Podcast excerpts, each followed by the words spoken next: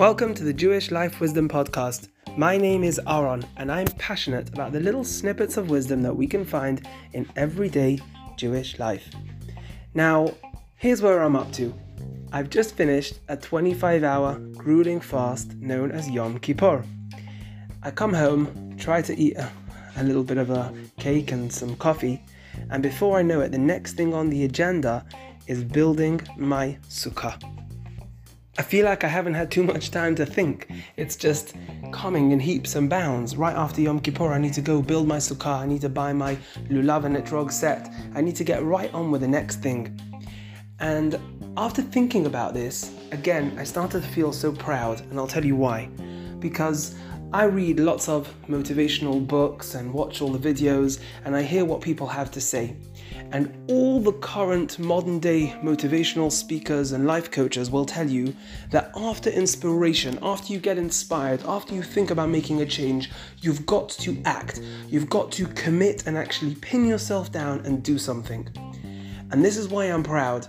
Whenever I notice ancient Jewish wisdom, thousands of years old, eternal wisdom, godly wisdom, who just knew this years ago. This isn't 21st century wisdom, this is from the Torah.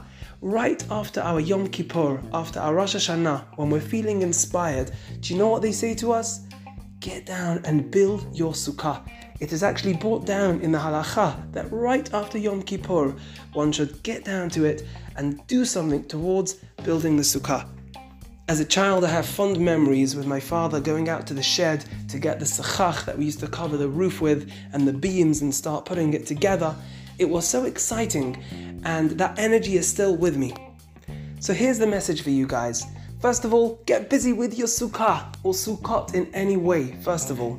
Second of all, whatever it is that you realized over this patch, this time, that you want to do better in your life, now is the time to act. You've got to transform that passion, that inspiration, that goal that you set yourself into a tangible action. If you do not act now, it will just fizzle out in a matter of, I say days, but it's probably hours, it's probably even minutes. Just do an action. I don't care if the action is telling someone, writing it down, starting, calling someone towards that. Whatever it is that you decided you want to do, act. And if you haven't decided, Decide and act, don't overthink it. That is the message of running straight into Sukkot from Yom Kippur. Wishing you all an amazing Sukkot, and I'll finish with another thought. There was a great Hasidic rabbi who someone came to him and asked for a blessing. He wanted to have children, they were barren for many years.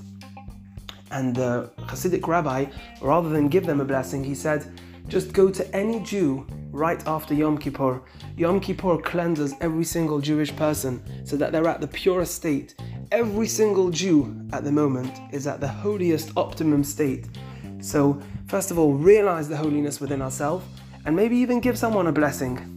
You know, now's the time when we're all at the stage, we're all equivalent to the great Hasidic rabbis, we're all pure, we're all in an amazing stage.